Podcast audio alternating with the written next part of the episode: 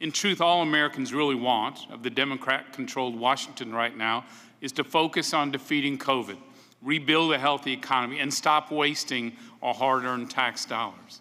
Instead, today, Speaker Pelosi and House Democrats begin ramming through trillions of wasteful spending and crippling tax hikes that will drive prices up even higher, kill millions of American jobs, and usher in a new era of government dependency with the greatest expansion of the welfare state in our lifetimes. Unbelievably, within the trillions of spending in our committee, there's not one dime to defeat COVID. Not one.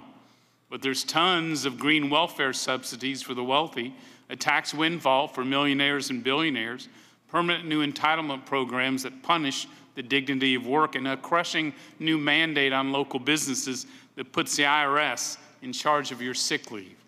Democrats are ramming through a reckless new expansion of Medicare just as it's a few years from bankruptcy.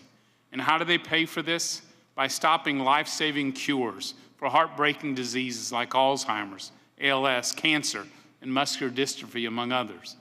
The last thing Americans need right now is trillions more in government spending that drives up prices, kills jobs, and wastes our hard earned tax dollars.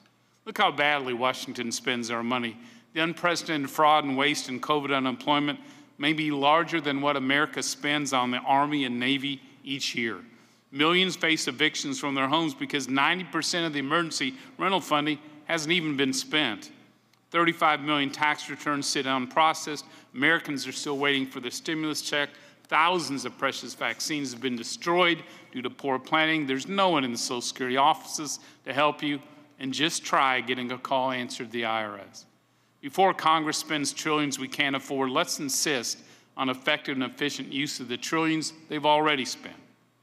Americans deserve a healthy economy. That's what they got under President Trump and Republicans in Congress.